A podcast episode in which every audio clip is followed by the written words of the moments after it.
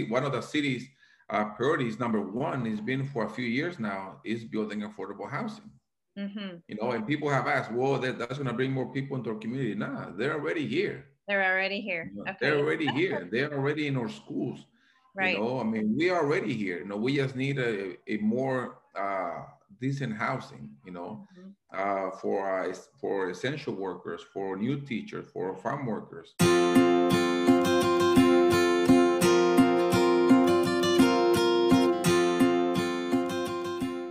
Yeah, and it, it's so, I think this is such an important thing for our coast side too. Embrace is the word, because um, there are the statistics that farmers are getting older, and um, there's not as many farmers that are interested in farming, like you said.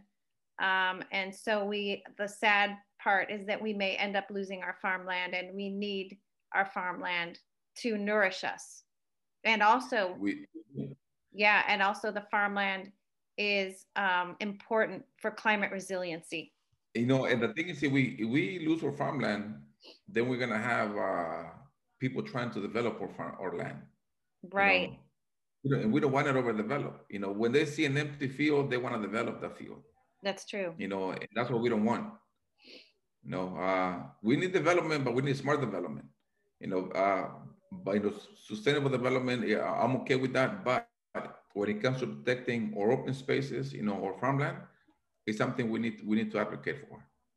You had an idea. I, was, I really thought it was amazing, because we had a conversation about this earlier, um, about utilizing uh, leftover produce from grocery stores and restaurants to create compost. Well, maybe not even, maybe more than just produce, right? Just all the food that's left over? All the food that is left over. Uh, so part of the, the education and the research and learning uh, from other from other farmers, you know, across California, it's about applying that. We have a lot of restaurants in uh, in our community, um, and you know, making uh, compost uh, is is one of the one of the other projects. You know, uh, collecting. Uh, leftover, uh, you know, food from our from our local restaurants, and putting that back into the soil. You know, uh, having uh, again working within organizations like R C D, uh, working with uh, groups from uh, U C Davis, and that's another group I'm working with. You know, from U C Davis. Oh, good. That's a big expo. Yeah.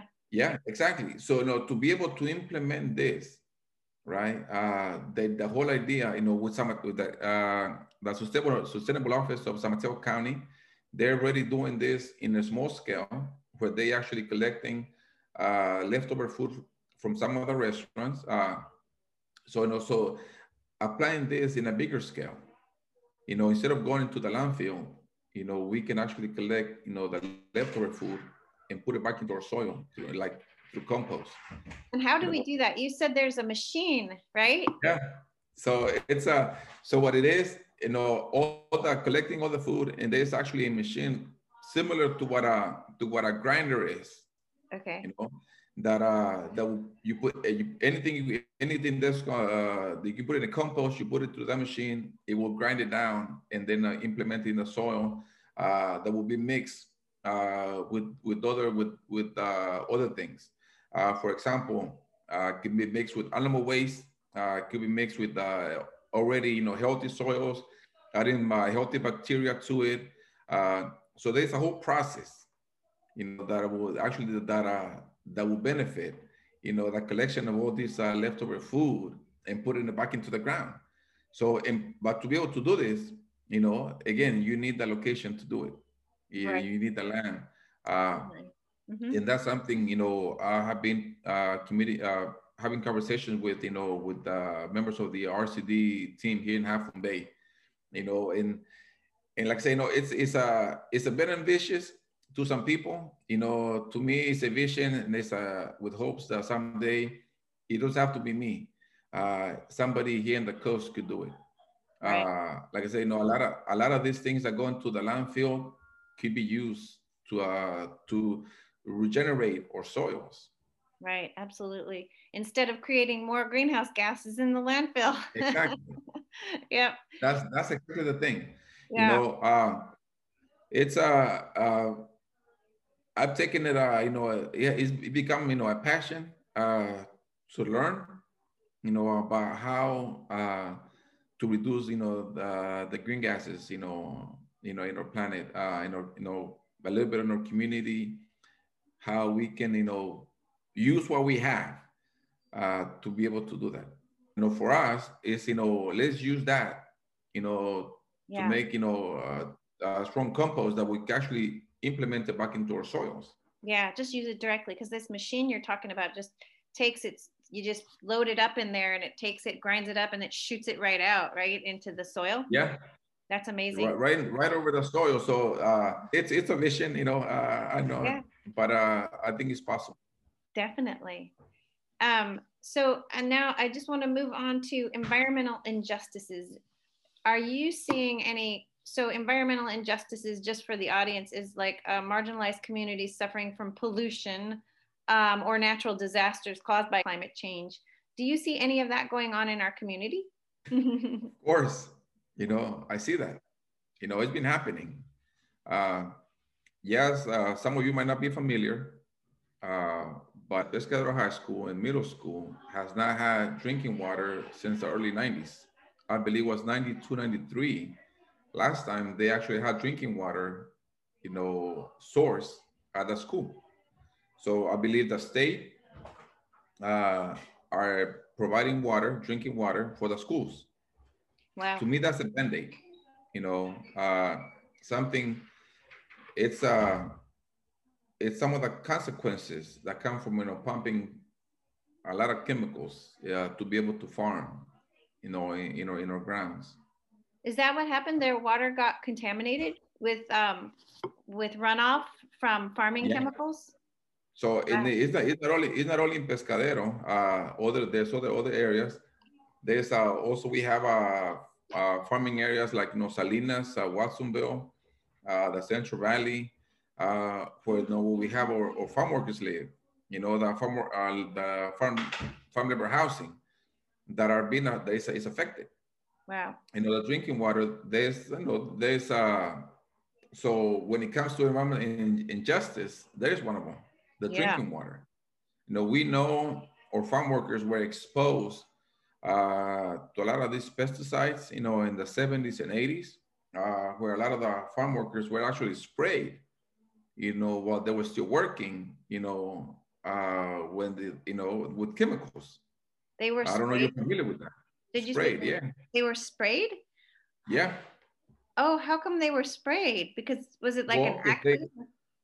They, no, so, you know, uh, well, they were, uh, so the, well, they were still in the, you know, uh, harvesting, uh, strawberry, I mean, strawberries, other crops.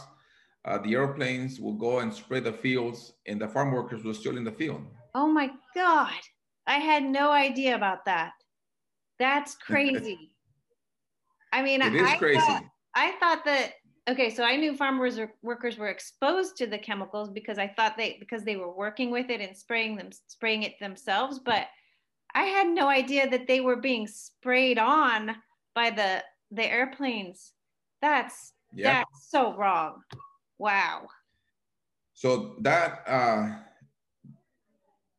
mean, it, it, I mean it, it's been affecting the community.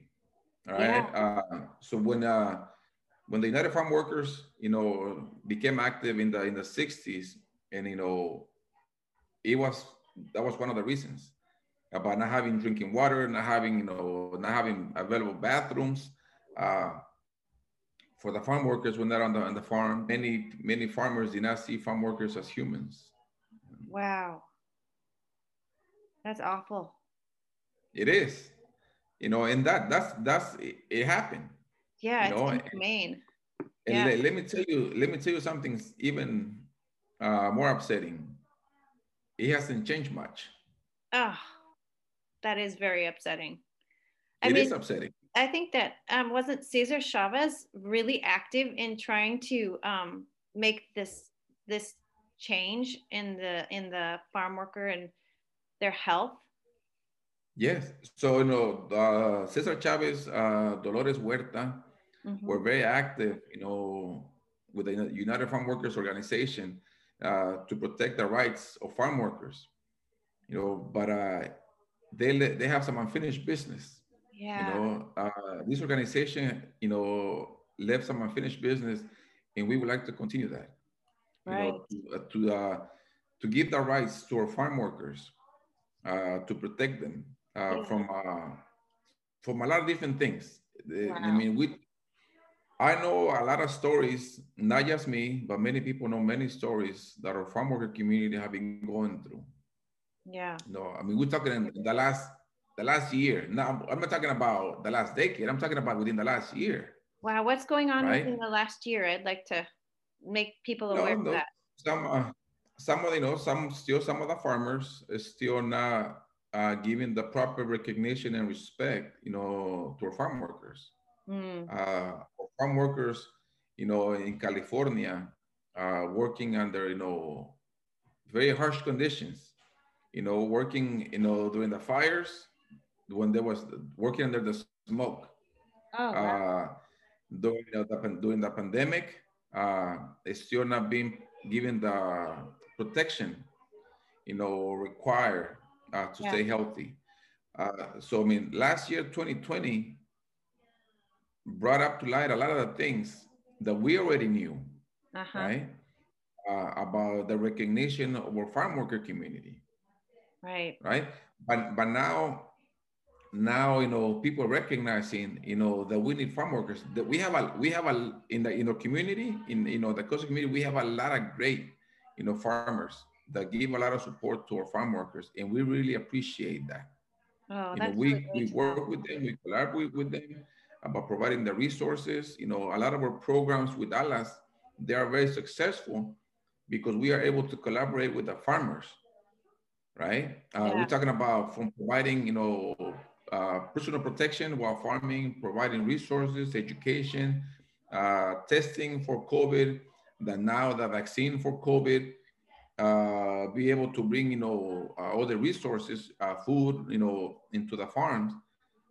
So that's what we are doing. We are being successful because to these farmers that recognize that farm workers have to be respected for the work that they do. Absolutely. You know, and we are very appreciative, you know, of these farmers, but not every farmer is like that. Yeah. You know, there's some farmers that can care less about the workers, you know? So that's, you know, so, so that's when, when it comes, you know, uh, to social justice, uh, to environmental you know, justice, you know, all these things, you know, come to mind, you know, knowing the history of farming in California, right? You know, if you learn it, it's very harsh, very harsh. Wow. I'm so glad that you've been here to enlighten us and bring awareness to these topics, because it's so important that we know that so that going forward, we can make changes. That's what, that's what we, that's what we're heading, you know? Yeah. Uh, we want changes, we want positive changes, you know, for everybody, you yeah. know, for everybody in our community. So, so that, I mean, we're not saying, oh, uh, we just want positive things for the Latino community because we've been, you know, underrepresented. We're not, we're not saying that. We have to change as a community. We want to move forward as a community, you know, recognize every member of our community, give everybody the recognition, the space that they deserve. Yes. You know, uh, and that, you know, that includes giving the respect to the farmers that have been farming, have been farming for generations, and at the same time, taking care of their employees. Yeah. And it's, it's all, it, it's like all interconnected. And I think a lot of times we don't see that as a community, that we're all interconnected and everybody affects everybody. So if we don't have yeah. the farmers out there helping us, providing the food for us and doing the labor, then we're not going to be nourished. And then that's going to affect climate as well. Um, and I guess in, in certain areas, the, the land will lay barren and the soil being bare will uh, release C O two into the air.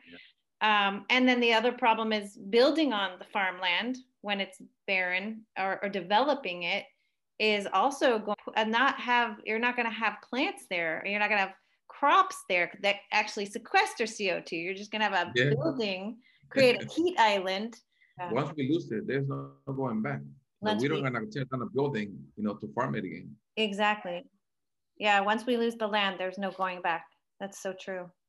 Yeah, so there has to be a point of stopping. You know, it, it can't just keep going on and on, continual development, because there's not an unlimited amount of land. Yeah. Yeah. And that's when it comes, you know, when we talk about, you know, uh, affordable housing, you know, be, being sustainable, you know, smart right. development, right? Yes, I wanted to talk to you about that, because so how do you, like, sustainable, affordable housing, what is that to you? Because, I mean, if you build more buildings, then you're covering up the land, right? So when it, you know, when it comes to, you know, uh, smart development, you know, building sustainable housing, right now we have uh, uh, families in the coast, you know, that their living conditions, they're not proper for families to be in. Mm. We have uh, crowded, you know, homes. We're talking about two, three families, you know, in an apartment. Overcrowding is not healthy, you know, for the families. It's not healthy for the children to grow up like that. Especially right now with COVID, having more yeah. than one family together. Yeah. We have been uh, we have been helping families that everybody in the family had to be put in quarantine because wow. everybody was infected.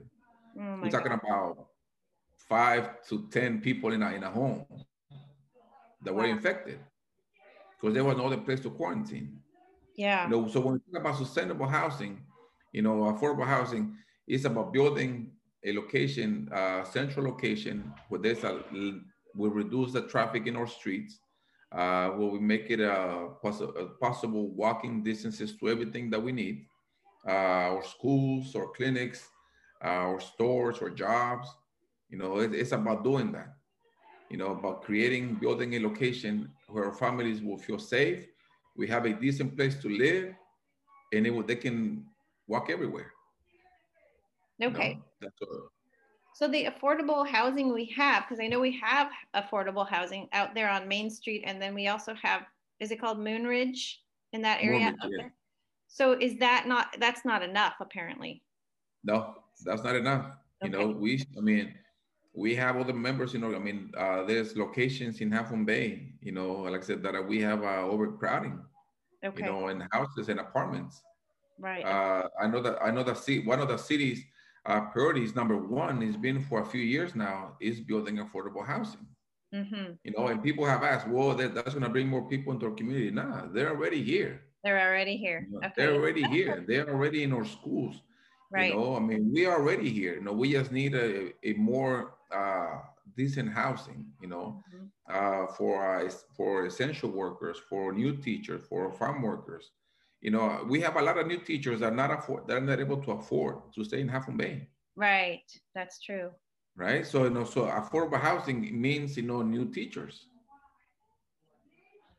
Yeah. And then what about rent control? Um, is that something you you wanted to talk about? We actually. Uh, I say we, because we uh, was part of it as well. You know, about uh, three years ago, we uh, we came to the to a city, a city council meeting and presented more than three hundred signatures from that community asking for rent control. Mm-hmm. uh, during that year, we lost about fifty families uh, that had to move on out of, out of the area because there was no rent control. You know, the rents went, I mean, double. You know, the the rents. You know, uh, some locations. Uh, so families were not able to uh, to be able to afford these rents. So, you know, either they moved with somebody else that, you know, made a, a credit home, or they left the area. They left to the Central Valley, they left out of state, uh, and completely moved, you know, left everything behind, everything they knew for the last twenty years, they had to leave and, behind. And I even just know some, I mean, people that are not of color that had to move out of here because it's too expensive. Yeah. and and just teachers in general, it's too expensive. Even for my own kids' school, it's really hard for them to find teachers that will come out here because the cost of living is so high. So yeah, affordable housing seems like a very important thing that we need for our economy, because yeah. if we don't have teachers and if we don't have farm workers, then we don't have a good economy. No, no, no. And that's one thing, you know, that we have to, we have to understand that our, our farm workers or farms are the base of the economy, you know, because from that comes, you know, there's, you know, there's no farming. What is, what are you going to be having offering at the, the restaurants? Exactly. What are you going to be having at the markets? What are we going to be having on our tables? So we need farm workers, we need farmers, we need farms, you know, the base of the economy. Right. Really basic stuff. It's true. Yeah.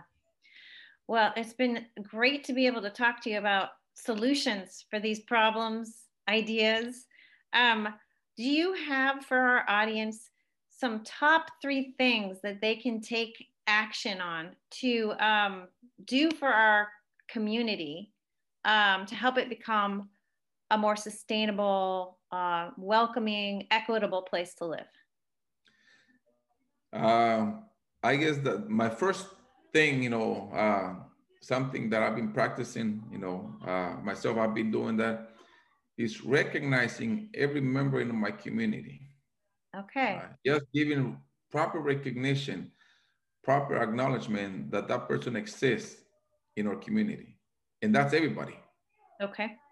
Right? Yeah. So that, I think that's, uh, that's the, I guess, the, you know, my number one thing. Okay, your number one. Say. Recognizing uh, every member of the community and their existence. Yeah. Okay. Exactly. Everybody. Uh, also, you know, uh, giving the opportunity. Give opportunities. You know, we will be surprised, you know, what that means when we say we give the opportunity to somebody to have a successful life, successful, happy life. Uh, when you give an opportunity to someone, uh, things change.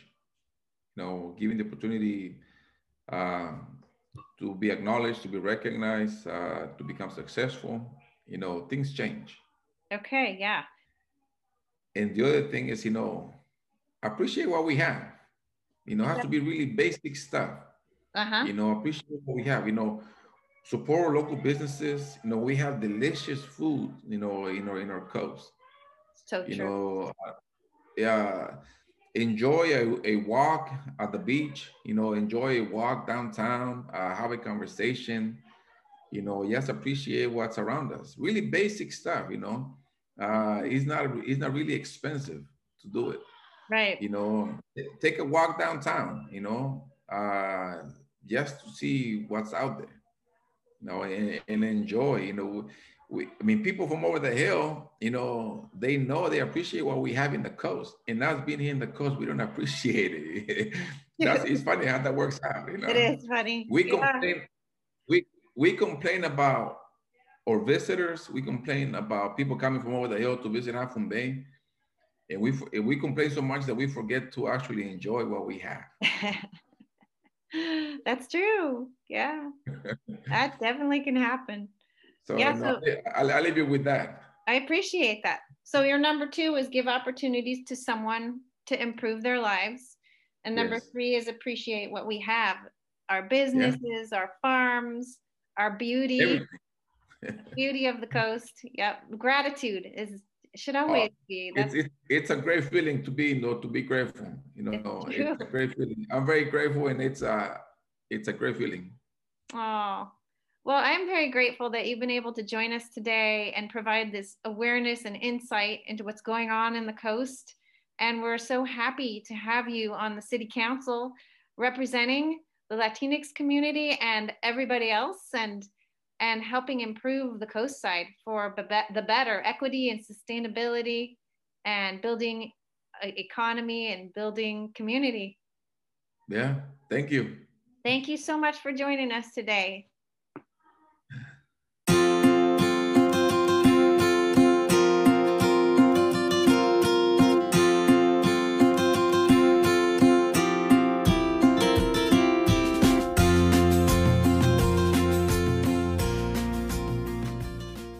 A lot of our farm workers, what we don't realize is that they have the knowledge, you know, to uh, to farm sustainably, right? Uh, to uh, to protect our soils, uh, the rotation of, uh, of crops, something that they were implementing, you know, back in you know in Mexico or or South America, right? So these are not new techniques for them. They just, you know, they haven't been able to uh, to apply that.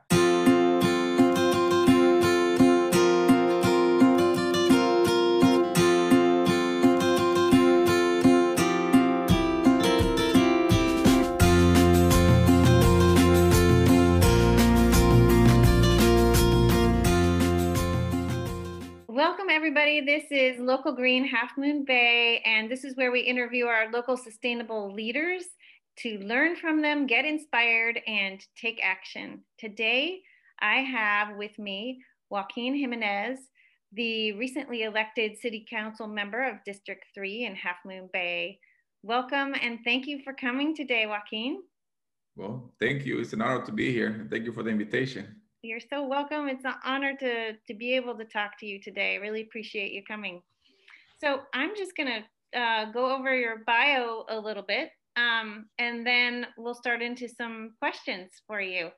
So um, Joaquin Jimenez has lived in Half Moon Bay for thirty-three years and has been very active in the community for over twenty years. He um, has been a fifth grade teacher in the immersion program at Hatch School, Unified School District, and he has worked as a juvenile correctional officer at the County of San Mateo. And you are a ALAS liaison and community outreach coordinator for farm workers and their families. And yes. So I wanted to um, talk about your, your primary objectives. Um, come to four words for me when I look at what you're wanting to do. Um, one of them is equity, and then sustainability, and then building community and building the economy. And so I wondered if you could just kind of talk about each one of these. So starting with equity, could you explain that goal? Uh, equity, it's, uh, it's something that uh, hits uh, close to home. You know, it's uh, growing up in the community in Half Moon Bay, attending our local schools, and seeing the change, you know, the Half Moon Bay is going through. It's uh, it's something that uh, that it's needed, you know, something that we have been uh, the part, you know, the Latino community has not had the opportunity uh, to be recognized for the work that we do, uh, to be the opportunity to be successful, uh, and that we, that goes along our, our school district, that goes, that goes along, you know, our businesses in the community. And uh, I believe that uh, our Latino community has a lot to offer, you know, a lot to give back to our community. And that's where, you know, with equity, we're really pushing for that, you know, to be given the opportunity, you know, to make the difference, to be able to show what we are able to do and able to offer. And that, and that brings into uh, uh, sustainable, sustainability, you know, being part of this community, you know, Latino community of the coast, you know, uh, to be able to share with you who we are, you know, when it comes about our education, our background, our culture, uh, our heritage. So, you know, so that implementing that, you know, to build a sustainable community, you know, here in Half Moon Bay, uh, we are at least, you know, thirty percent of the population just in Half Moon Bay. When we talk about the whole coast, you know, I think the percentage of uh, the Latino population, you know, was, was a little bit higher than that. So, you know, so building their economy, uh, as you know, there's been, there's several businesses that are Latino owned, you know, here in Half Moon Bay, but there's something that we are not well represented. There's a place where we're not well represented, and that's into farming. You know, the Latino population in Half Moon Bay, uh, the coast, are the farm workers, but they are not recognized to be farmers. So that's what we want to be, you know, to be uh, to be recognized. Uh, right now, with the change uh, of farming, uh, or farmers that have been farming for generations in Half Moon Bay, uh, they are getting of age, you know, and uh, it, it looks like their uh, uh, their families, uh, the new generations, they're not interested in farming, and we're not giving the opportunity to our farm workers, you know, to continue to farm, to continue the heritage that uh, is known in Half Moon Bay for, you know, for over a hundred years, uh, to, you know, to build that. And, uh, and that is also part of, uh, you know, building that, uh, that economy, you know, Half Moon Bay.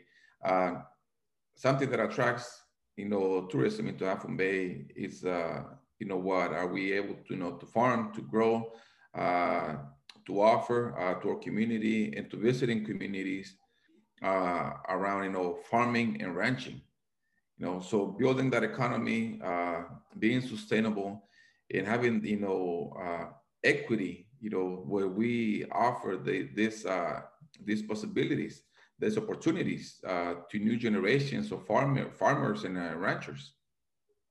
Yes, and um, the Latinx community has a lot to offer because they come from a heritage where they have been farming sustainably for many generations, and they have uh, a lot of skill and knowledge of, of, of growing, and they come here and that's what they do, um, but then they're um, a little bit underappreciated, and um, they're not getting paid minimum wage.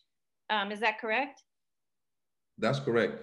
So, so or farm or farm workers uh, here in the in the coast, you know, the San Mateo County coast, uh, we have uh, we're talking about four or five gen uh, decades, you know, that have been, you know, the generations that have been here in, in the coast, you know, with the Latino population, and they, you know, a lot of our farm workers, what we don't realize is that they have the knowledge, you know, to uh, to farm sustainably, right? Uh, to uh, to protect our soils, uh, the rotation of, uh, of crops, something that they were implementing, you know, back in, you know, in Mexico or, or South America. Right. So these are, these are new techniques for them. They just, you know, they haven't been able to uh, to apply that, uh, you know, uh, in the, in the in their work. And, and you're right, you know, the our farm worker community, they have an average income uh, about twenty-five thousand dollars a year. You know, we're talking about there are, we have farm workers that are making, you know, fifteen thousand. We have a few farm workers that are making over thirty thousand, but we have an average, you know, of no twenty-five thousand dollars a year. That's way below, you know, the poverty level in San Mateo County. If right. you make, you know, a family of four that makes less than one hundred twenty thousand dollars, you know, a year, you are in poverty level. Right. Right. So, so of course, uh, you know, our farm workers, you know, they are struggling. You know, they, uh, I mean, we're talking about uh, how they're struggling with housing, you know, uh, affordable housing. They're talking, struggling with, you know, with health insurance, mm-hmm. uh, and they're not being recognized for the hard work they they put into uh, into our farms and yeah. to keep our, to keep you know our farms alive. Absolutely, and there is um. There is a, um, a, you just were a part of the National Young Farmers Coalition's case study report um, where they put a bunch of information together about how our farmers are not being recognized, our marginalized farmers are not being recognized, and how it's true that ninety-eight percent of the farmers in the United States are white. And um, the land, there's inequity with the land, and it's really hard for people of color to access and get land, even rent land, um, so that they can um, farm. And I'm wondering if you can talk about that study a little bit and uh, let us know kind of what they found and how you were a part of that. So everything started about almost four years ago uh, when we, you know, came out with the idea. As a Latino advisory, you know, member, uh, we came out with the idea of building Uh, farming co-ops, uh, creating co-ops for our farm worker community. Uh, from that, from that idea, it has grown into what it is now. You know, farming co-op, you know, Rancho San Benito. And the Rancho San Benito, uh, our main purpose is to find, you know, the farmland to make it accessible for farm workers uh, to build, you know, to create co-ops. Meeting and working, collaborating with different organizations, uh, we find it very difficult. Uh, first of all, it was very difficult to find funding, uh, to start a co-op, a new, a new vision uh, of our co-ops. We have the funding now uh, to start our co-ops. And another challenge was to find the land to start our co-ops. Even the, now I'm not talking about buying land, I'm talking about even uh, leasing land. Uh, to be able to, you know, to start these co-ops. We have a, uh, a strong team. Uh, we have uh, people, we're collaborating with members of uh, Green Foothills, uh, members of uh, the Sierra Club, uh, the Kitchen Table Advisors, uh, uh, other members of the team, uh, the director uh, of the farm mar farmers market, uh, a lot of farm workers, and, and experienced farmers, you know, Latino farmers. Uh, we're also you know, collaborating with, uh, with R C D about the education part of the program. We have been learning uh, from other uh, co-ops like ALBA, that is based out of Salinas. Uh, we've done you know, a lot of research. I especially have done a lot of research around you know, uh, carbon sequestration, uh, techniques that we would like to implement in our community. And even with that, it's very difficult. You know, we are continue, we continue to be uh, rejected uh, when we uh, when we do a proposal. You know, the experience uh, starting a new organization uh, will be Rancho San Benito, San Benito Incorporated uh, uh, to be sup uh, I guess supervising the, the co-ops. So sharing this uh, with the National Young Farmers of America Coalition, I learned that it's a struggle that is nationwide.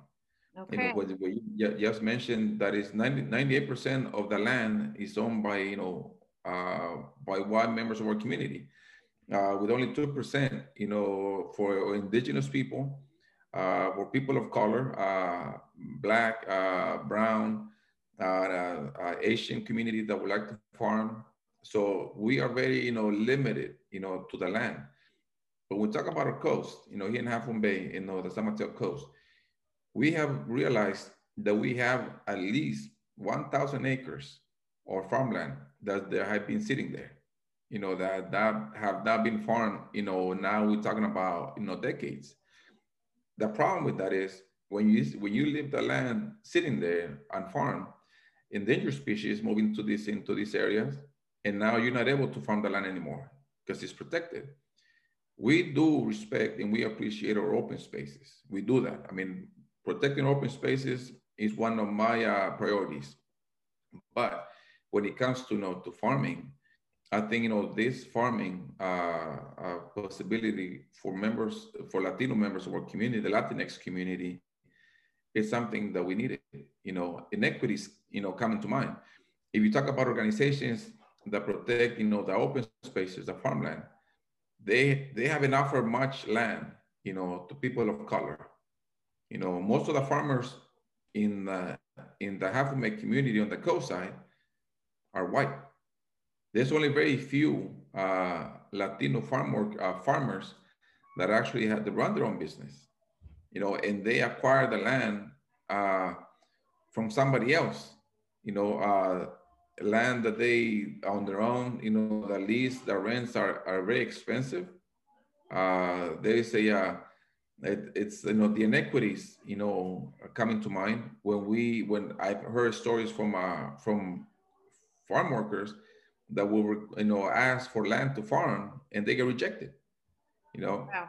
What are the reasons they're rejecting them from selling them or renting to them? Um, they don't want to let it go, you know. Uh, what it's sad is that many of these uh, old farmers, you know, in the coast, they are condescending, you know, towards our farm workers.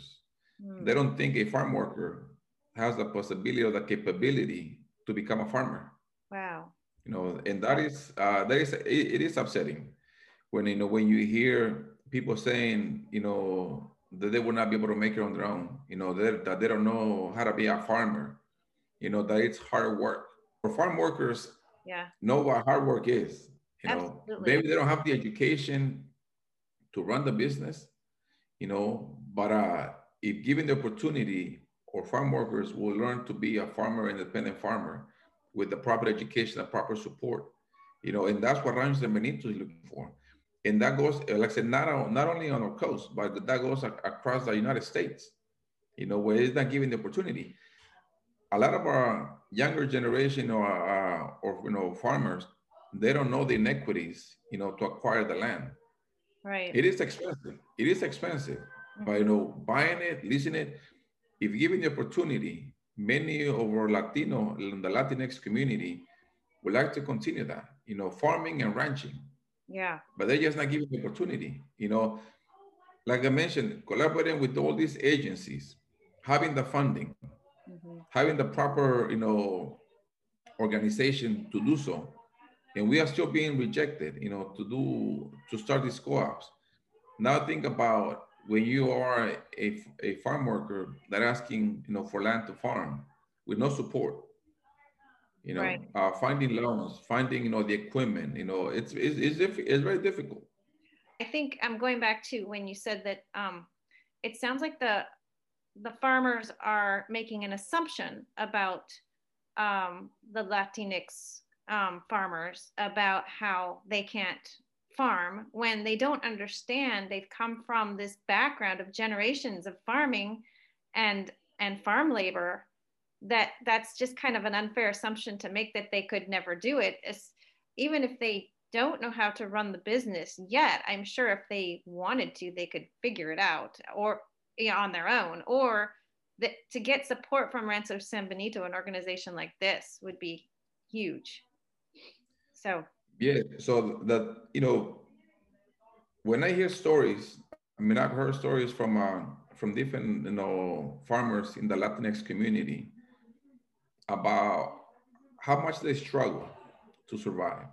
You know, when starting their business, when they were actually, they used to be comments, you know, towards them, you know, from uh, from old farmers, you know, saying, yeah, why don't you just give up? Why don't you just quit? You are no competition for a big, you know, for a bigger farmer. You know, uh, there's stories like this. Wow. You know, where, you know, people, people farming in the coast, you know, when I mentioned to them, hey, this is, uh, we want to propose this, you know, creating these farming co-ops. Mm-hmm. One of the first things I said, Joaquin, you have my support. You have my equipment to uh, available for you, my tractors, my irrigation, any equipment you need, you have it. That's awesome. Wow. Right? And then it, then they will go into telling me how difficult it was for them, you know, to get started, because there was no one to give them a, to give them the support. And then, you know, the constant comments uh, from all the, from the older farmers is like, give up, quit, stop farming, come work for me or work for somebody else. Wow. You know? So, so this is these are the things that might be happening in our community. Right. And I heard this from several farmers, it was from the Latinx community, that they were being told this, to stop, to quit, yeah. But they wow. didn't, they continued. So, no, so you see how difficult it is. Uh, I'm sure it's difficult for any new farmer. Don't really matter your, uh, your background, you know, your ethnic group. Mm-hmm. But, you know, in this case, in our community, uh, I've, I've seen, I've seen, you know, and I've learned about new new farmers that came to or, you know, to the coast uh, that been, you know, the struggle at the beginning, but they knew where to get the resources, right? Because of the language, because of the connections they had, they knew uh-huh. where to get the resources. Okay. For the Latino community, for the Latinx community, it's very difficult. In one, you know, they don't have, the language is limited. Mm-hmm. The resources available for somebody uh, starting a new business, uh, for somebody who might be not a citizen of the United States, uh, to be able to, to get these resources and to be able to, uh, to apply or qualify, you know, for assistance of the, you know, the state or the county, mm-hmm. but it's very difficult, you know, very difficult. Yes, and I'm wondering, in, I mean, it sounds like we have some discriminatory laws that are ingrained in the system. And then they, of course, experience, the, it sounds like the discrimination from farmers. Um, it's all just kind of against them as far as, and then, of course, the pay that they get is also, they're just so underappreciated, it sounds like. So there's a lot going against them, is what you're saying, when they come out here. There's a lot of things. Yeah. A, a, lot of, a lot of challenges, you know, there's a lot of challenges. You know, in Rancho San Benito, uh, we want to be able to be there, you know, to provide the resources, you know, for any for anybody to start up in a farming business. So, you know, uh, working as a, in collaboration, like I said, with different agencies, you know, as a, starting as a co-op, uh, learn the business, not learn how to farm, you know, learn the business of being a farmer, right? Uh, for example, I mentioned this to uh, Chrislyn, the C E O of the Chamber of Commerce in Half Moon Bay. Uh, she mentioned to me that Chamber of Commerce uh, provides the education, you know, the resources for, for to start up a new business, you know, the, and building the economy. Uh, so that that's one thing we want to see in the, in the coast. We want to see about building, you know, that that economy, uh, starting up a new business, and we have the people to help us do it. You know, we have uh, the Chamber of Commerce, uh, we have our uh, organizations, you know, the director of uh, the farmers market, you know, to the distribute, you know, or, or crops.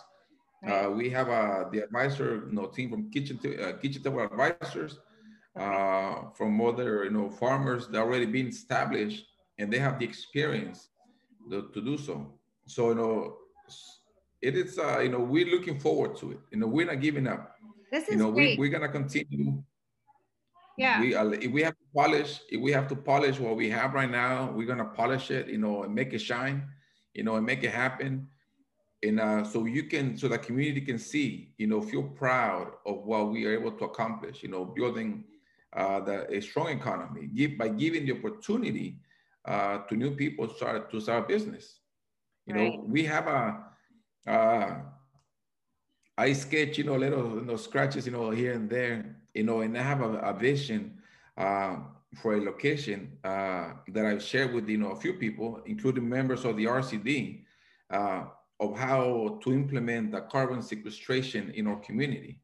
You know, be a, a place of education for uh, our new farmers, uh, for our, our high school, middle school students, uh, for our community to actually see. When we talk about, you know, like the movie uh, Kiss the Ground, you know, these techniques that have been implemented across the United States, been implemented, you know, in other countries, you know, uh, and have it here in our backyard. You know, and just inviting, you know, our community. This is what uh, this is what it is. You know, this is what carbon sequestration is about. You know, yes, don't just. Uh-huh. I'm sorry. Just for our audience, I just wanted to clarify. Carbon sequestration um, is the process of drawing down carbon dioxide, greenhouse gas, so that we reverse climate change. And we have a huge capacity to do that with farming and agriculture and the land all around us. Thank you for clarifying. It is, you know, I get, uh, uh, when I talk about carbon sequestration and how we can implement that in our community to benefit our environment, to uh, to heal the soil again. Um, something that has been happening, you know, in the in the in the coast, in other, you know, other farming locations, where we're pumping, you know, a lot of chemicals into the ground. Now we have our water sources are being contaminated with chemicals and not in not being safe for drinking, uh, and all these techniques, you know, it's about rebuilding the soil, bringing, you know, uh, being able to produce, you know, healthy, you know, uh, fruits and vegetables for community, uh, and for all of us to stay healthy, uh, and to have it accessible to, and I mean, in our backyard. Yeah, this is amazing. And I'm, I'm so glad that you're um, you're focused on this, because it's such an important topic to me too, um, since I've become a soil advocate for Kiss the Ground. Um, so you're saying, I want to just kind of summarize, Rancho San Benito is a project that you've started, right? Yes. Um, and so your goal with this project, it sounds like, is to um, have a, a, a spot of land, um, however many acres you can get, and you haven't got the land yet, but the plan is to make it a space available for marginalized farm workers, um, farmers that are already working on farms to come and learn how to um, start their own farm. And you're saying you're gonna uh, provide, with Rancho San Benito, will provide um, marketing programs and um, business programs for the farmers? Yes.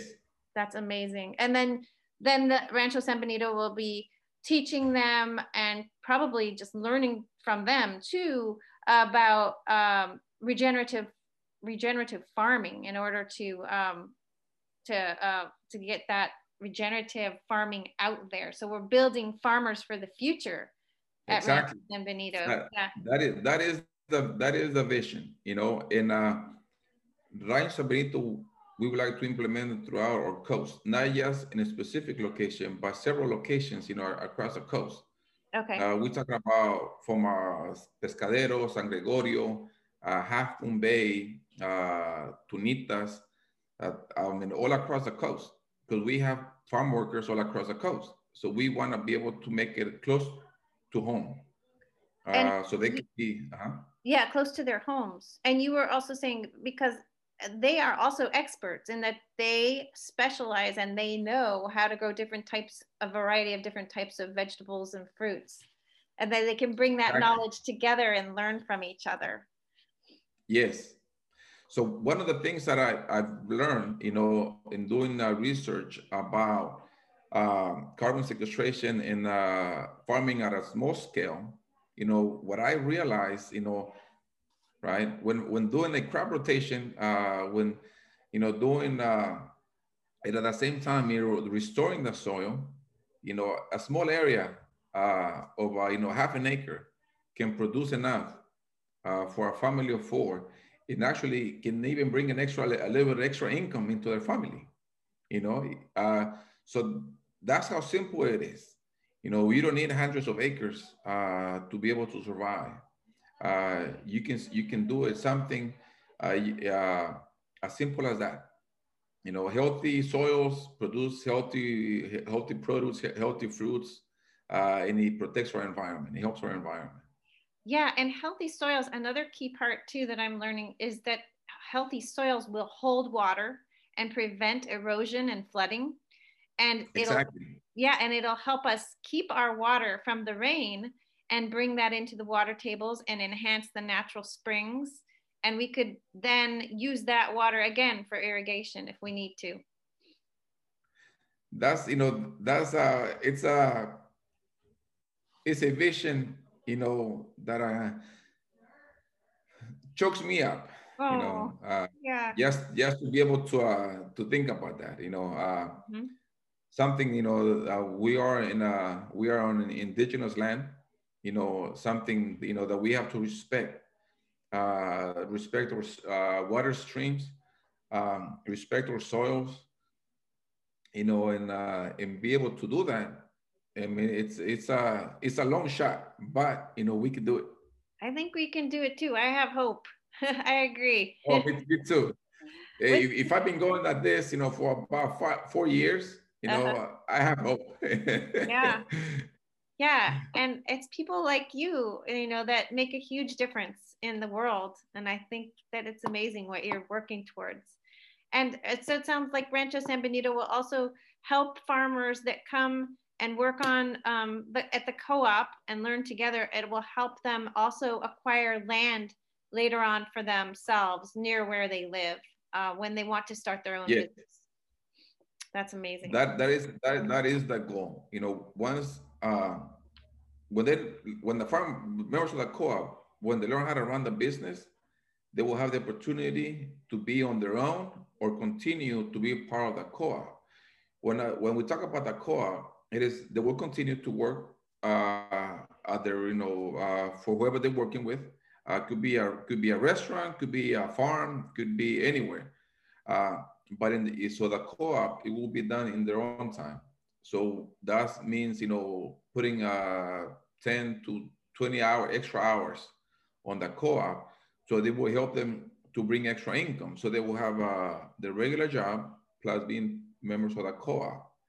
While they, while they learn how to run the business, you know, and the main goal is for them to say, uh, Joaquin, thank you. We are ready to be on our own, you know, and uh, please help us find the land so that we can continue uh, this farming tradition.